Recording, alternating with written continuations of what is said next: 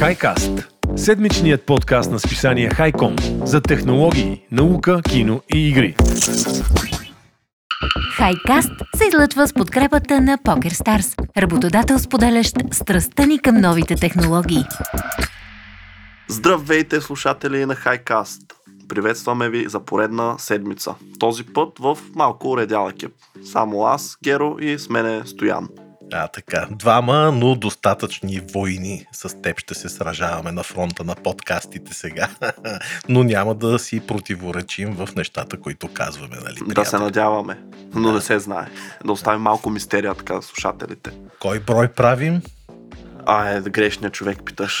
Аз им загубих 76. бройката. По моето лето броене е 76 брой, а иначе по лето броенето на Хели е трети сезон, 38 епизод. Бе, ще ги направим 100 епизода скоро време. Живот и здраве Боже. да доживеем до есента там, кога ще се падне. Бе, чак е, есента може и до година да отиде. Знам ли, то с по един на седмица. То ще дойде Велик ден, ще си кажем, дай тук е, починем, починем, да, постиме, това нали, е. нещо, това, онова. А, няма, няма. Ще сме сериозни. Както винаги, ето виждаш, че не пропускаме. Дори без Хели, подкаста си върви. Аз болен, здрав, винаги съм тук. Така, Болен, че... здрав носиш. Да. Еми, така е от едно време. И аз съм така... Мисля, между другото, леко отклонение най-малко епизоди може би съм пропускал. Сега последния ме нямаше, обаче намерих кога да го кажа това, изложих се. Но нищо, давай преди да започваме с новините, да си направим така специалните благодарности, които изказваме към нашия спонсор PokerStars. Да, благодарение на тях Хайкаст достига до всички наши слушатели. И тук е момента Геро да споделя един интересен факт, че PokerStars е всъщност най-големият покер вебсайт в света.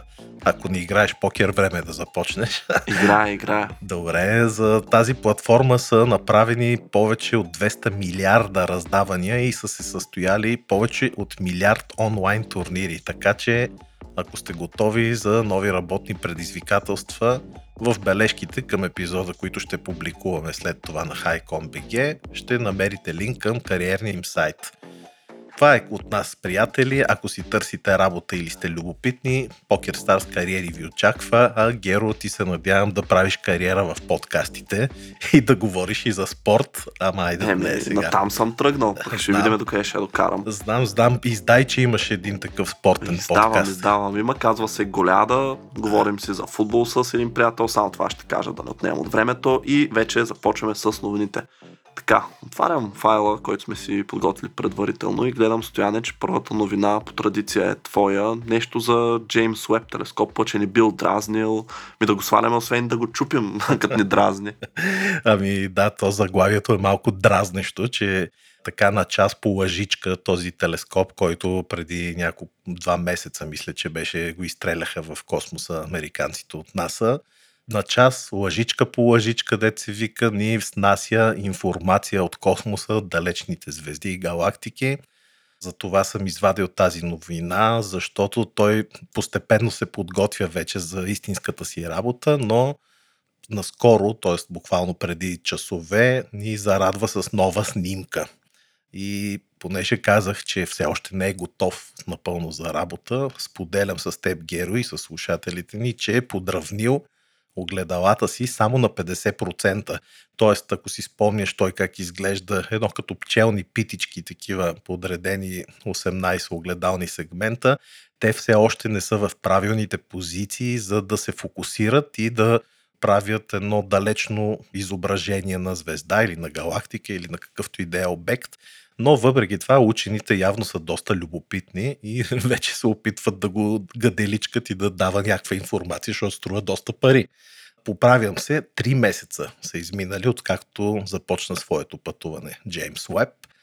Въпросът сега е, както казах, какво повече ще открием с този нов инструмент. Новото получено изображение е всъщност първата си порода снимка на звездата, забележи колко звучно име, HD 84406. Запомни ли я, Геро? Не, нали? Ще се ги запиша за лотарията. числа. Запиши си я. В новината нямаше, незнайно защо, на какво разстояние е тази звезда. И аз си направих труда да се поразтърся из интернет и естествено откриха, пишейки в Google HD 84406 Star и се оказа, че е на 285 светлинни години от нас, което си едно, не знам какво огромно разстояние в нули и единици, но е доста сериозно. Тоест светлината пътува 285 години. Значи кога е било 1700 и не знам си коя година е тръгнало там и чак сега стига. Но тази снимка дава представа колко все по-остра, така да се каже в кавички, може да бъде резолюцията на този телескоп, след като достигне окончателната си форма, когато се разпънат всички огледала и се подредат. Този термин подреден всъщност се отнася, както казах, до формата и самите процеси, които телескопът трябва да постигне напълно на 100%, за да почне да произвежда крайните изображения с истинските му възможности всъщност. И за това инженерите от НАСА продължават с този процес, наречен подравняване на сегменти.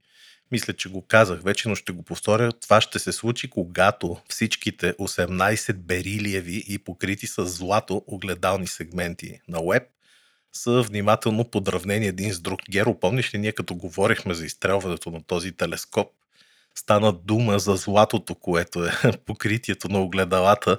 И, и не знам дали си спомняш, но той е толкова тънко човек, че общата му маса е някакви грамове беше, нещо такова, което много комично, нали? Хем телескоп за милиарди, буквално, а в същото време някакво супер тъничко златно покритице, но както и да е сега, кой ще изстрелва плочки от злато в космоса. Да, аз спомням си, че доста си говорихме за това. Може би аз дори съм имал някоя друга новина за Джеймс Уеб. Голямо събитие О, да. си беше. Да, да, голямо. А Джеймс Уеб всъщност беше някакъв бив шеф на НАСА, нещо такова. Както и да е да не се излага. Е, има логика. Има, има. А иначе този процес на подреждане се нарича image stacking. Тоест, image stacking, подреждане на изображения, откъдето идва и този термин всъщност. И след като стъпките бъдат завършени, то НАСА ще може вече да включи основния си научен инструмент NIRCam, с която камера вече ще се снима с максимална разделителна способност. Между другото, ако цъкнеш на линка, който съм дал за новината, може би ще видиш за какво изображение става въпрос. Аз го цъкнах доста така обнадежден да видя кой знае каква красота, а то се вижда една точица с такива отблясъци във всички посоки. Нали, знаеш как се получава, когато снимаш много ярък обект Да, и аз нагоре на... А, така, някакво Цъкнах и се разочаровах. страшна кретения, до учените явно се радват хората, защото пък не забравяй, че това е доста далече, 285 светлинни години.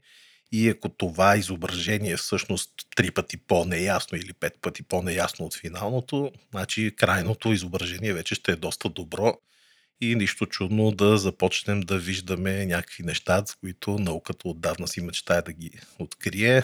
Да, бе, ние се шегуваме, просто нямаме капацитета и познанията, за да може нали, да обясним колко е важно това за човечеството, но съм сигурен, че скоро на всички ще ни се изясни. Да, да.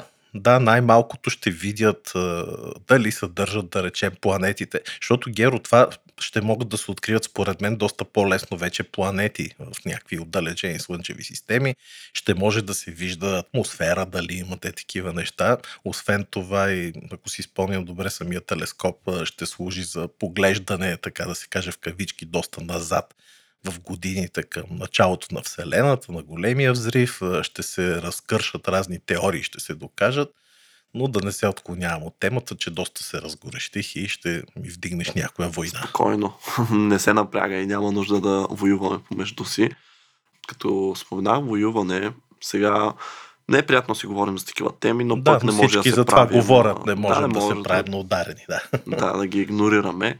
Точно поради тази причина аз съм подготвил една новина, свързана с войната в Украина в момента. И аз, но дай ти първо. Да, е- естествено, все пак да се редуваме по нещо, защото аз не, че не мога да оставя си изгърмиш всичките новини, а после половин час, аз като говориш, ще трябва да скучаеш. да.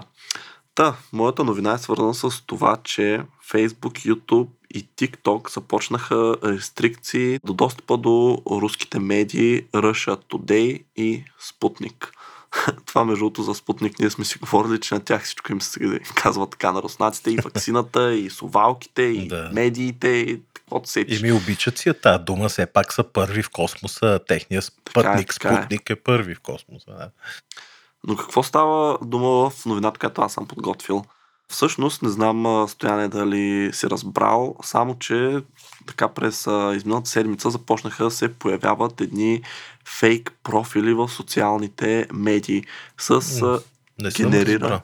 Ами да, ако искаш, отвори линка, който съм пратил и може да видиш там има линк към Twitter, да вижда какво става въпрос. С генерирани какво казва? Да, лица. Лица. От, да, нали знаеш, има такива програми, които примерно вкарваш им много такива хиляди, милиони снимки Да. и те ти генерират лице, нали? И то Да. е неразличимо на снимка от човешкото, Да. разбираш, но такъв човек реално не съществува. И всъщност те използват точно такива софтуерни програми, за да генерират а, снимки на такива хора, след което им правят профил и примерно се представят за а, някакъв украински министър, който е в Киев, седи си, казва всичко е точно, аз одобрявам тази инвазия от Русия, ние това чакахме, това искахме, нали, едно те са нашите спасители. Да, но нали те набързо ги схващат, че тези профили са фейк, защото са създадени буквално тези дни, нали, изведнъж е толкова рязко пък. Също така една бърза проверка показва, че нали, във Фейсбук, че не съществува такъв човек. И какво се оказва, че всъщност група от така хакери, тролове, може би, прави тези профили, след което сайтове като Russia Today и Sputnik ги разпространяват като новини, примерно, нали, не съм ги гледал конкретно, но да кажем с заглавие някакво такова про-руско, че нали, едва ли не Украина одобрява инвазията. Или примерно еди си кой украински министр е супер доволен от това, че Русия навлезе в страната и използват тези твитове от тези генерирани така изображения от ботове, тези несъществуващи хора, като все едно предпоставка да, да дадат повече тежест. нещо. Да. А, да, ама това е много гадно. Наистина много хора може да се вържат, защото, както ти казваш, гледаш лице, е нормално и много хора пък нямат опита да знаят как да проследяват дали дадена новина е фалшива, дали дадено лице е фейк. Така че нищо чудно, доста хора да се вържат много гадно. Наистина. Ами то, всъщност, не вярвам да са били кой знае колко достоверни профилите, но просто така работят социалните мрежи, че, да кажем, един човек, нали, излиза му от този твит, някой негов, айде не приятел, но в кръга му от хора, които следва, да кажем, го е репостнал, ретуитнал в Twitter. И реално то му излиза и той, примерно, вижда съобщение, Ерискъв министър от Украина казва, че е про за това. И той веднага, примерно, нали, това чак, защото също, да кажем, одобрява действията на Русия и веднага го споделя. Това почва да се върти с такива кръгове с хора, които нали, също подкрепят това нещо и много бързо, смисъл за минути буквално, започва да се насъбира внимание около тази Viral. тема. Viral. Да, точно така. И реално, като е подкрепено от а, руско издание, ти почваш си казваш, това май наистина е така. За щастие, веднага отговориха така големите социални мрежи, социалните платформи. Първо Facebook, след това TikTok, след това YouTube, след това Reddit, след това Microsoft, след това Twitter. Да не се обиди някой, че е накрая. Е, аз казвам подред как са ги блокирали. Това сега тяхна работа си кога нали са реагирали. да, да. А, това даже имаше Рима. И след това, в крайна сметка, дори правителството на САЩ така се опита да пресира и технологичните компании в Китай също нали, да, да обявят, че това е фейк нюс и че не е вярно. И нали, за финал да кажа, само Apple за сега не са взели позиция. Чакаме и хвърляме Боб, скоро и те да се изкажат по темата. Е, сигурно имат някаква мамбо-джамбо хай технология, която веднага хваща всички и няма как да излъжеш, така че те са топ, не ги закачай тях, те са велики. Да, и с това аз е, изчерпвам своята тема за войната. Да, така че давайте с... Ако искаш аз да продължа с моята, която Геро също е интересна, защото ние с теб много се радвам, че не вадим някакви новини за умрели хора, за някакви там бомби, какво ни заплашва или Не, не, ракети, сега глупости, такива все пак да се неща. придържаме към Към технологиите. технологиите. А, така, на мен ми направи впечатление още вчера или онзи ден една новина от един много готин сайт, свързана с това, как всъщност компаниите, хай-тек компаниите в Украина се справят с кризата. И защо ми направи впечатление? Защото там срещнах една компания, която аз използвам нейн продукт такъв, сега ще споделя след малко кой. Но интересно е, нали, то всъщност не е интересно. Е ясно, че тази криза засяга технологичния свят в Украина по най-различни начини. Заради санкции, заради какво ли не, но Украина всъщност се оказва и дом на множество компании за бизнес и потребителски технологии, които познаваме и използват милиони хора по света. И веднага казвам коя е компанията, чието продукт ми направи впечатление, че е базиран в Украина. Това е Grammarly. Не знам дали го знаеш, може би много наши да, слушатели не го знаят. Еми да, аз супер яко, аз използвам екстеншън на Chrome, който работи всъщност и Fetch за проверка на правописа. И то не е само на правописа на английски. Аз го използвам по-скоро от хем правописа, хем дори чисто синтактически такива, как се казват грешки. Иска пунктуация, пунктуация, всичко. Да, да, да. Страшно яка услуга която е базирана на изкуствен интелект. И се оказва, че тя е, може би, най-известната така базирана в Украина технологична компания която се използва наистина от милиони по света и се оценява, забележи, на 13 милиарда долара. Така че никак не е шега. Тази компания има огромен брой разработчици на софтуер в Киев, градът в който компанията е основана всъщност през 2009 година а знаете, че Киев е доста сериозна конфликтна зона в момента. Иначе компанията пък има персонал и в Сан Франциско, в Нью Йорк, Ванкувър, много места по света. Надявам се да ги прехвърлят хората там да работят, защото все още мисля, че не са направили това. Говорителят на Грамарли, която е госпожа Сенка Хаджи Муратович, е споделил още миналия четвъртък, че компанията изпълнява планове за действие при извънредни ситуации, за да защити служителите си в Украина, обаче не предоставя такива конкретни подробности къде са отишли, какво са направили, но пък гарантира, че компанията ще поддържа услугите си, ако кризата се задълбочи. И, например, могат да се прехвалят временно критични за бизнеса отговорности на членове на екипа извън Украина, за да се гарантира, че нали, няма да спре работата, пък в същото време тези хора, които са в Украина, да се съсредоточат върху безопасността на семействата и близките си. Друга такава компания, базирана в Киев е Riddle, READDLE. Не, не знам как да го спелувам, но аз не я бях чувал, честно казано. Но това е един от пионерите в, при продавачите на приложения в магазина на Apple – и през годините тази компания е създала поредица от високо оценени приложения за производителност на iPhone, iPad и Mac. Компанията има почти 200 милиона изтегляния за продукти като PDF Expert и Scanner Pro. Разполага с над 150 служителя в Украина и също имала планове за изварени ситуации и също може да прехвърли инфраструктура и данни на клиенти на сървъри, базирани в САЩ и Европа, за да не бъдат в опасност. Поне това геро е хубаво, че в нашите времена, такива доста особени, интернет е вече доста бърз, облачни услуги, всичко може да се мигрира буквално за часове и дето се вика поне да не се загуби огромната работа, огромният труд на хората, защото през си пуф една бомба и всичко приключва, нали, много кофти. Продължавам набързо с още две компании. Базираният в Киев MacPol, пак компания, която разработва инструменти за производителност за Mac, включително Clean My Mac и The Unarchiver. Unarchiver това е един много известен архиватор. Аз също съм го виждал в Mac. И не знаех, че те го правят, но ето, клиентските данни на MacPol се съхраняват обаче на сървъри на AWS, а това е са Amazon, облака на Амазон, които са разположени извън Украина. Така че поне в това отношение няма проблем, но пък, както казвам отново, както и ти казваш, със сигурност тези проблеми, тези войни истории ще се отразят на този бизнес. Последната компания, която ми направи Геро с впечатление, особено на мен, че се намира в Киев, това е Ajax Systems. Не знам ти дали си запознат, но ние в Highcom дори писахме ревю за камери за сигурност и така нататък на Ajax. И ми направи страшно впечатление, че тя също има специалисти за научни изследвания и разработки в Виница, източния град Харков. А Харков, слушаме по новините, че е доста сериозно атакуван. Говорителят на тази компания също е споделила, че ще премества и че вече е преместила своите служители от Харков в офиса си в Лвов, който град също е в Украина. Не знам дали не го нападат обаче и него.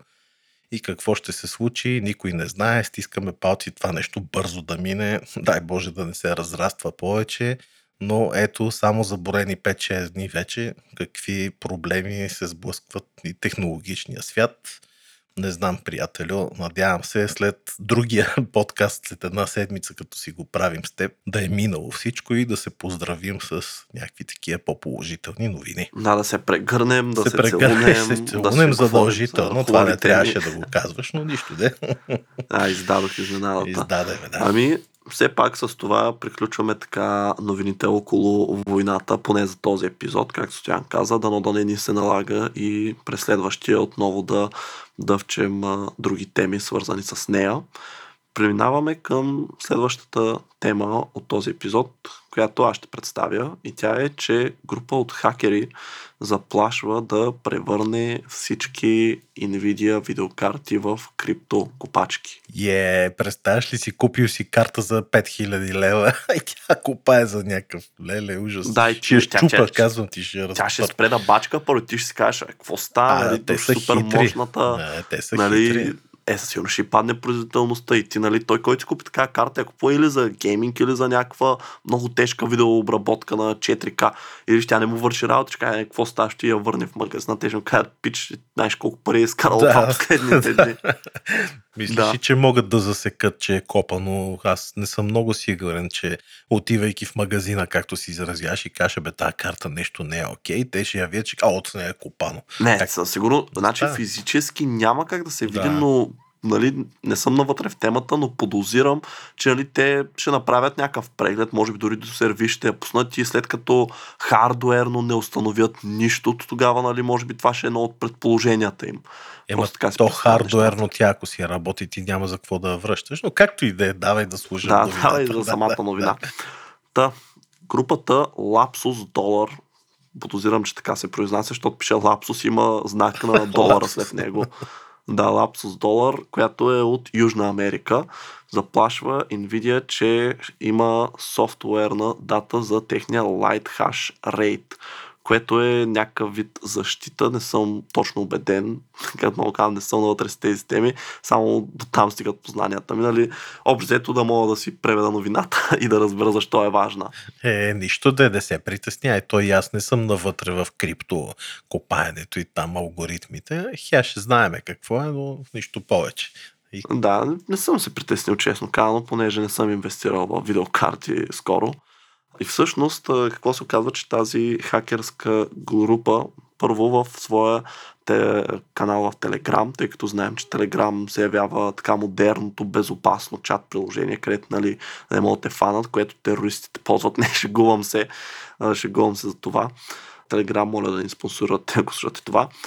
А, да, ако всъщност се окаже, че това е вярно, нали, тъй като все още не е потвърдена тази информация, важно е да се отбележи, те няма да превърнат абсолютно всички карти в копачки, не е така да натиснат един бутон и всички карти по света да почнат да им а, копаят а, биткоин, но това може да даде нужните инструменти на хората, които имат тези карти, за да започнат да копаят. Или пък на такива, които искат да започнат, но нали, тази защита в момента ги спира и те след като получат тази информация, ще отидат, че се накупят примерно 10 карти, нали, и ще направят ферма и почва се. Така че за сега все още не е потвърдена информацията, че наистина е вярна тази. Нали, то, то всъщност то дори не се знае каква е информация. Те представяш си, просто казват, имаме информация, нали, направите това и това и това, иначе ще я пуснем. Е, може да е партенка, някаква лъжа. Е, да, те заради това, но тук е много тънък момент, тъй като ако пак е истина, нали, Nvidia също няма да бърза да го каже, защото ти нали, знаеш какво ще стане, акциите им просто ще се сринат, нали, ако се разбере, че някакви хакери са успели да докопат толкова важна информация, която може им компрометира всички най-мощни видеокарти. Така че те съм сигурен, че също ако в крайна сметка се окаже истина, ще го поднесат така по... Нали знаеш как правят? Те когато решат проблема, тогава оказват, че казват, да, имаше, ама ние вече се оправихме, нали? не се притеснявайте. Защото нали, как ще им кажеш а, на хората има проблем, работим по него. Да, да. Да, та всъщност а, какво иска от тях, само може би е важно да кажа, че общо твърдят Lapsus Dollar, че имат информация с размер 1 терабайт, което изобщо не е малко принципно, която може да помогне на всеки, който има нужда познания да премине през LHR защитата и това се отнася за видеокарти RTX 3060 до RTX 3090 и всички в серията между тях.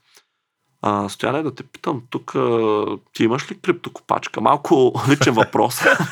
да, бе, да кажа да дойдат да ме оберат после тук. Нямам. А, опитах се да те подхлъзна. Шегувам се, да. Аз а, пак казвам, подобно на тебе, знам за какво става въпрос, но не съм навътре и някак си чисто органически не искам да се занимавам с купане на биткоини.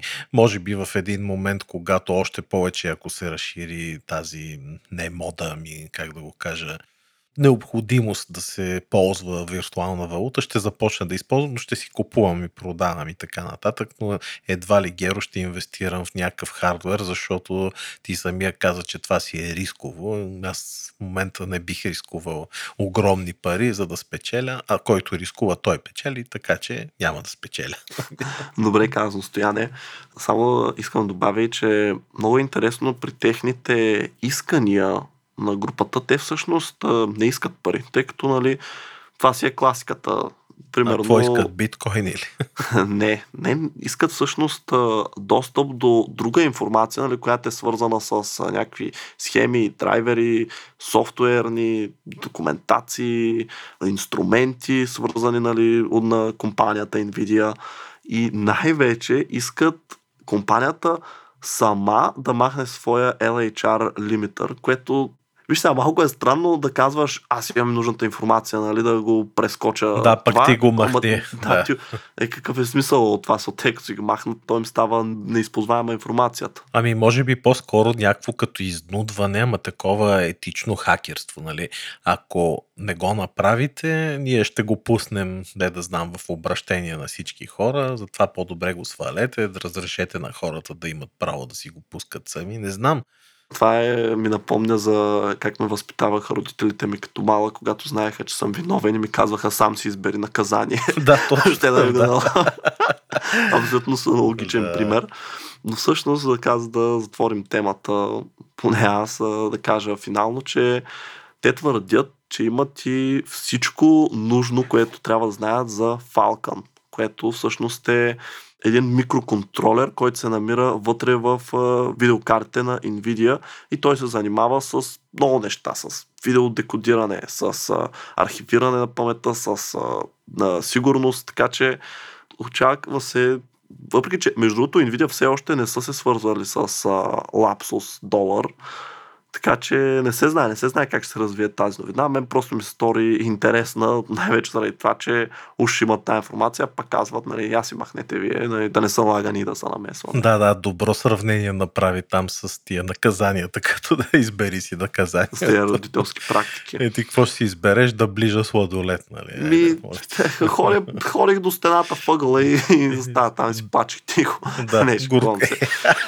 не съм плачел, но ходих в стената в ъгъла.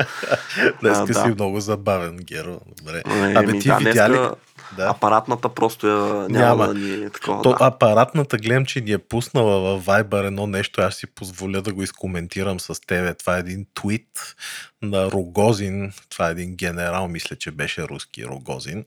И да, знаеш за какво става въпрос? То сигурно си чувал, че преди няколко дни... Не знам, между другото, сега, защото не разбирам руски а, щях да ви питам в чата а, за какво става. Нищо, това. ето аз сега ще разкажа набързо. Значи м- циркулира новината още от самото начало на конфликта, че дали има възможност руснаците да се откажат от а, поддръжката на своята част на Международната космическа станция, а тяхната част всъщност е отговорна за двигателите, които правят корекция на траекторията.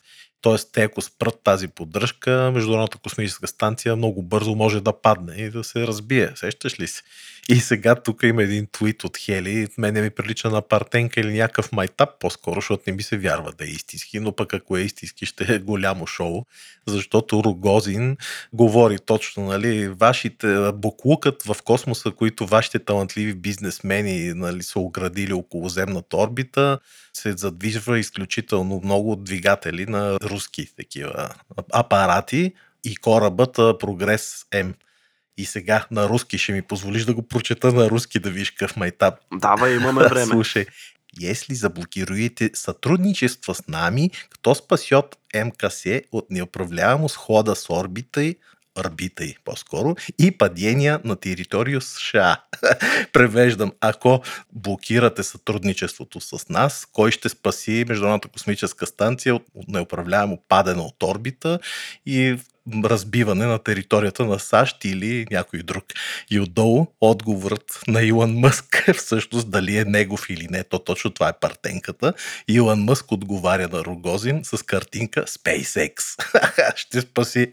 Това е някаква голяма комедия. Нали? Трябва да ти кажа, че не е възможно SpaceX да спаси Международната космическа станция от това да падне, защото SpaceX всъщност, да, може би по отношение на двигателите, които прави, които са уникални, раптори, авторите. Мисля, че сме говорили в Хайкаст. Те са супер яки, но не виждам как ще спаси станцията толкова бързо да се качат там двигатели, да почнат да, да я поддържат. Не знам, но не е невъзможно. Това ще е интересна новина. Предполагам, че Хелия споделила не на майтап, може и да е истина. Буквално, драги слушатели, от последните секунди тази новина може и да е истина. Аз съмнявам да е истина, но Еми, кой знае, виж. Да. Може би Мъск крие нещо от нас, може да има някое скрито оръжие и просто да я взреви, да каже няма как да падне, ако я взреви още в космоса. Да, крие, крие. Ние за него не сме говорили днес, и ето за това. Ми, да, трябваше, трябваше да го споменем. Трябваше, да. И сега гледам, че по сценарий искаш да ни говориш за муми с оперирани ушаци. Е, Не, не точно муми, ами череп на мумия. Знаеш, че учените ровят насам на там непрекъснато. Археолози и всякакви други откриват разни неща, остатъци от хора, от а, такива древни хуминоиди и всякакви други древни човеци. Но сега на мен ми направи впечатление, че са открили древен череп на човек, който вероятно е претърпял най-ранно познатата в историята на човечеството операция на ухото, която се случила преди повече от 5300 години. Представи си някакъв там почти такъв маймуно човек с скалпел. Той едва ли е било с скалпел, не е много ясно с какво. Но нека да го разкажа всъщност, защото радната история на такива хирургически интервенции, които не са рядкост. Има и други такива. Има трапанации на череп. Нали? Знаеш какво е това? Такива от отвори в черепа поради една или друга причина. Още майте са правили такива. Ще се направя, че знам. Да, но такива хирургични интервенции от древността са известни, обаче те са предоставят доста грозни и реални доказателства за това, колко всъщност е напреднала съвременната медицина и каква полза има, затова не я подценявайте, нашата медицина, мила.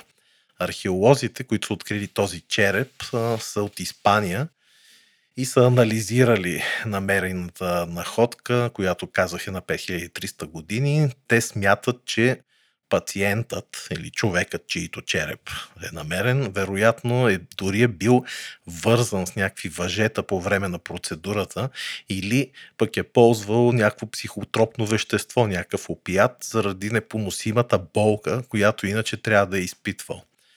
Тези учени от университета в Валядолит, Испания, го анализират през 2018 още този череп, т.е. той тогава открит, може би сега са го свършили с анализа, открит е до, близо до град Бургус в северната част на Испания, но в документ, публикуван миналата седмица в списанието Scientific Reports, е предоставен анализ на две двустранни перфорации, т.е. дупки в черепа на двете мастоидни кости, разположени под ухото. Геро, тези мастоидни кости са както ти е ушенцето, така ако си почукаш около него отгоре отстрани, ще усетиш, че има косте. Там са тези мастоидни кости. А нормално ли е да бие на кухо? Е, естествено, при тебе да. Не, но смята се, че тези кости всъщност предпазват ушите или ухото ти, като помагат за регулиране на ушното налягане. И учените смятат, че този човек е бил пациент на примитивна хирургична процедура за мастоидектомия, която е извършена, сега ще обясня защо и как, за да намали болката от възпаление. След малко ще кажа какво е това мастоидектомия, защото въпросното лице, чието череп е открит, е може би било на жена, не може би, а почти със сигурност жена на възраст между 35 и 50 години. Това как се открива геро, възраст или пол на човек само по костите му, ще го оставя за някое друго предане, защото е много интересно, но е възможно наистина. И резултатите са доста впечатляващи, защото тази операция се е случила за да се изчисти вид инфекция, за която днес е известно, че може да причини загуба на слуха, кръвни съсиреци, менингит или дори мозъчен абсцес. Това е възпаление на мозъка гнойно, ако не се лекува. Тези инфекции могат да бъдат открити като израстъци в ухото, което вероятно е довело и до нуждата от тази праисторическа хирургична интервенция. Като в този случай праисторическия хирург в кавички е локализирал проблема, вероятно защото инфекцията е била очевидна с просто око и успешно се е намесил.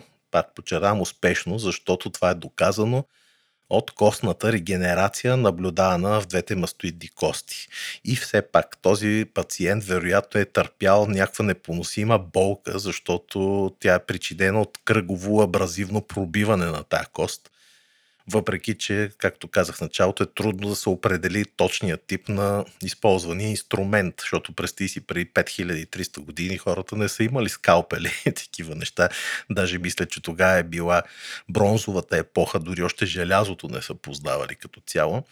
Не знам, може би с някакъв камък е пробил, нямам никаква идея, но пациента със сигурност е бил доста надрусан в кавички с някакво вещество, иначе не знам, ви представиш си да ти пробиват главата с някакъв камък и ти да седиш и да не мърдаш. Аз само да кажа, че нали, ти като говореше, отворих новината, за да погледна и очаквах да видя, както аз се изразих, една мумия с отрязан ушак.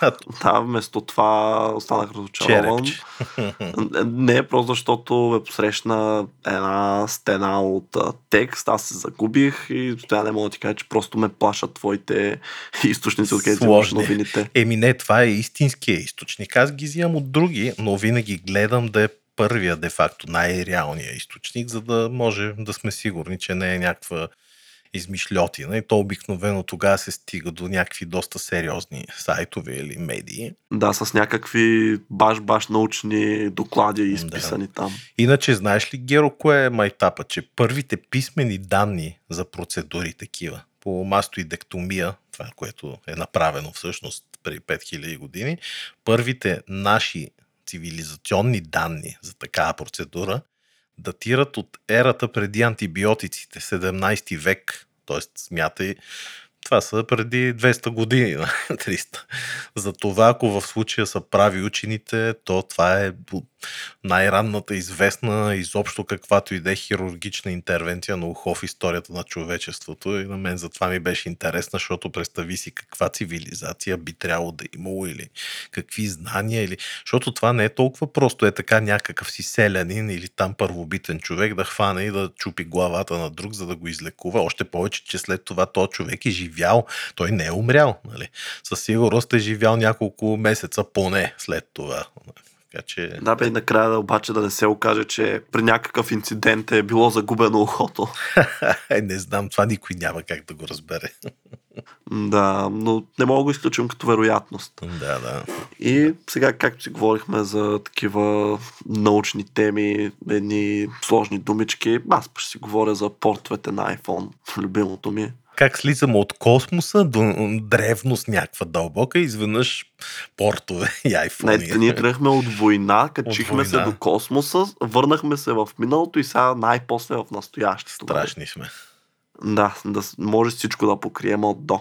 Всъщност, днес разбрах и аз, затова реших да го споделя с слушателите, че тази година Lightning порта навършва 10 години. Има юбилей През септември 2012 на тогавашното събитие на Apple е показан iPhone 5, който е първият използващ Lightning порт. Всъщност, допреди това те са използвали едни такива конектори, т.е. когато започват да правят нали, устройство през 2003, които имат 30 пинчета, не знам дали си ги виждал.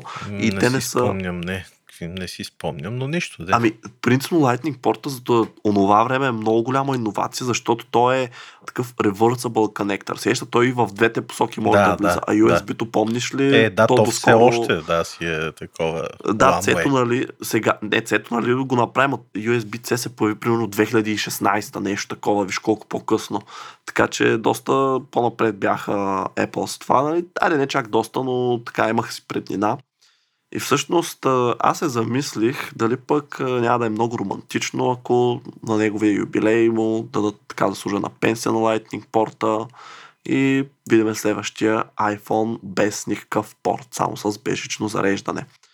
Сега тук е момента да отбрежа, че най-известният така аналитик на Apple, Минг Чи Куо, още през 2019 беше казал, че high-end iPhone-ите, т.е. по-скъпите, през 2021, т.е. миналата, няма да имат портове. Очевидно не позна и на него му се случва, колкото и да е добър. И моето предположение е, че може би тази година ще ги видим по няколко фактора. Първо, защото очевидно Мингчико е смятал, че още миналата година нали, ще ги махнат, така че може пък да е бил прав човек, може в последния момент да се отказали, не знаем. Нали, може да са го ставили за тази година, се призни, че не са готови. Втория фактор е, че както знаем, Европейската комисия за прие а, такава заповед, която иска той да наложи USB-C като стандартния порт за всички изобщо устройства, които се продават на територията на Европа. Това се отнася за смартфони, таблети, слушалки, конзоли и нали, каквото се сетите общо взето. Тоест, има, всъщност то мисля, че още не е одобрено, но ще бъде одобрено тази година и, и се казва, че технологичните компании имат две години да го имплементират, тъй като нали, все пак хора са, не може така ще тракна с пръсти да се променят всички портове. С други думи, до 2024. Сега, дори да не видим тази година, то тогава най-късно през следващата смятам, че Apple ще така предприемат тази стъпка, защото вече, още едно от доказателствата е, че вече видяхме много другите им устройства да минават към USB Type техните лаптопи, техните таблети. Реално iPhone мисля, че си остана единствената така серия, която разчита изцяло на Lightning Port конектор.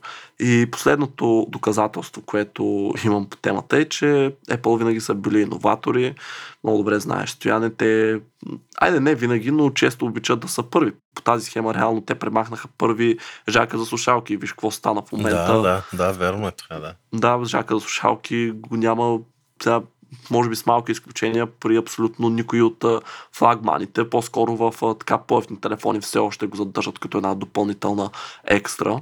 Така че защо пък не, защо Apple да не станат първите, които да махнат всякакви портове от телефоните си. Аз забравих да кажа, има още едно доказателство, което подкрепя тази теза, че те започнаха много сериозно да развиват MagSafe конекторите, както знаеш, те могат да се залепят. То буквално е същото да, да, за гърба. Точно това днес щях да ти кажа. Видях един нов мак, дадох на колега, нов колега в нашата фирма, му купиха нали, нов мак и жив отваря здрав, го да. мака, да, жив и здрав и той е про, някакъв про MacBook такъв. И гледам отстрани и изведнъж го вижда, бе, това е то колега, който явно има понятие от мака и вика и бре, върнали са го това, нали, защото е много яка идея просто се залепва магнитно, а иначе той това казва, ако е с USB-C, примерно, минаваш, риташ го без да искаш и порта става на нищо и компютъра може направо да го изхвърлиш или да отида на ремонт след това, защото ти изкъртваш буквално порта. Докато това нещо си е магнитно. Цак-цак, отлепва се, никакъв проблем. Много яко, много готина идея. Не знам, що не го прати другите. Чак път толкова ли ще ускъпи, нямам идея, но готино е. Може пък и да започнат да го правят, кой знае. Но с това общо взето се изчерпват новините, които сме подготвили за днес. Е, ма имаме да говорим и за други неща. Нали? Естествено, имаме да говорим за филми и сериали, защото никой от нас не е играл през тази седмица. Да. Стояне, сцената е твоя. Е, моя е, аз ти се оплаках преди предаването, че продължавам да гледам проклетия сериал корейски. Той всъщност не е проклет, много си е готин, въпреки че става дума за проклятие. Булгасао, по Netflix. Да, ти беше много ентусиазиран предните две седмици, вече стана... Еми не, че не съм, просто е, абе, много е дълъг човек. Той е първо, че е 16 серии, което такова нещо аз не бях виждал скоро в Netflix. Знаеш, че вече концепцията са 6, 8, 10 епизода макс. Тук са 16 и освен това всеки епизод е по над час и нещо и 10 и 20 минути. Дете се вика едно 16 пълнометражни филма изглеждаш, което е доста, нали? И за това почти съм го приключил още една серия имам да гледам, но пък с нощи си пуснах един игрален филм да изгледам, който от отдавна си го бях сложил в букет листата за гледане, защото филма се казва Рей Донован, The Movie и тези хора, които са гледали сериала Рей Донован по HBO, в чиято главна роля е Лев Шрайбър, много як артист, много готин, с еврейски происход. Знаят, че това е един супер як сериал. Аз, Геро, ти препоръчвам, ако нямаш какво да гледаш някой ден, пусни си го, гледай го, ще ти хареса, защото става въпрос за хора, такива ирландски емигранти от едно, нали, т.е. техните прадеди са ирландски емигранти, но това е едно семейство ирландци, които са се замесили така доста в сенчестия бизнес, гангстерския. Абе, много е готин сериала, мисля, че е 7 сезона, които приключиха и последната серия на седмия сезон – свърши доста отворено така като край.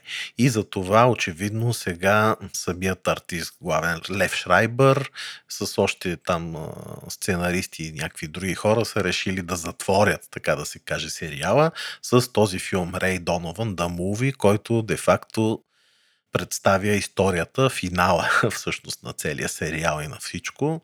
И за това хората, които харесват Рей Донован, а не са го гледали този филм, могат да го гледат, за да видят какво ще се случи до края, но слагам веднага едно но, защото аз лично съм доста разочарован от този филм. Страшно беше скучен за мен, нищо ново не видях, кой знае какво развитие на историята не видях. Да, някакъв измислен финал, такъв, колкото да се сложи край на сериала по някакъв начин. Нали, няма да казвам Геро какво се случи, защото пък ще спойл на хората и, и няма да им е интересно и ще, ще ме убият след това но тук играе и още един много як артист, бащата на главния герой на Рей Донован, Мики Донован, е всъщност актьора Джон Войт, който пък е бащата на една много хубава актриса. Знаеш ли коя е? Как се казва? Джон Войт е актьорът, знаеш и Джон Войт баща на кой? По име, е, по, по име не, е по, е, не е по фамилия, да, е, защото да знам, значи. дъщеря му се казва Анджелина Джоли. Така че тя вече я знаеш. Не знам, да, що... той иначе много дърт ще да е този. Да. Дъртичък е, но е страшен актьор и трябва да ти кажа, че то филма се държи почти изцяло на неговото обаяние и неговия образ и естествено на Лев Шрайбър, Рей Донован. Но както и да е филмът The Movie, той е 2022 година. Ако сте гледали сериала, гледайте и филма, който приключва историята. Добре ли е, зле ли е, няма да казвам. Пак казвам, на мен филма въобще толкова не ми хареса, колкото сериала, но за почитателите на филма, на сериала, извинявам се, този филм е задължителен, за да видят какво ще се случи накрая. Ти си, Геро. Най-после. а, всъщност, аз ще говоря за едно аниме, което е втора част на такова, което вече съм говорил. Може да спомняш, стане сигурно преди месец някъде говорих за Баки.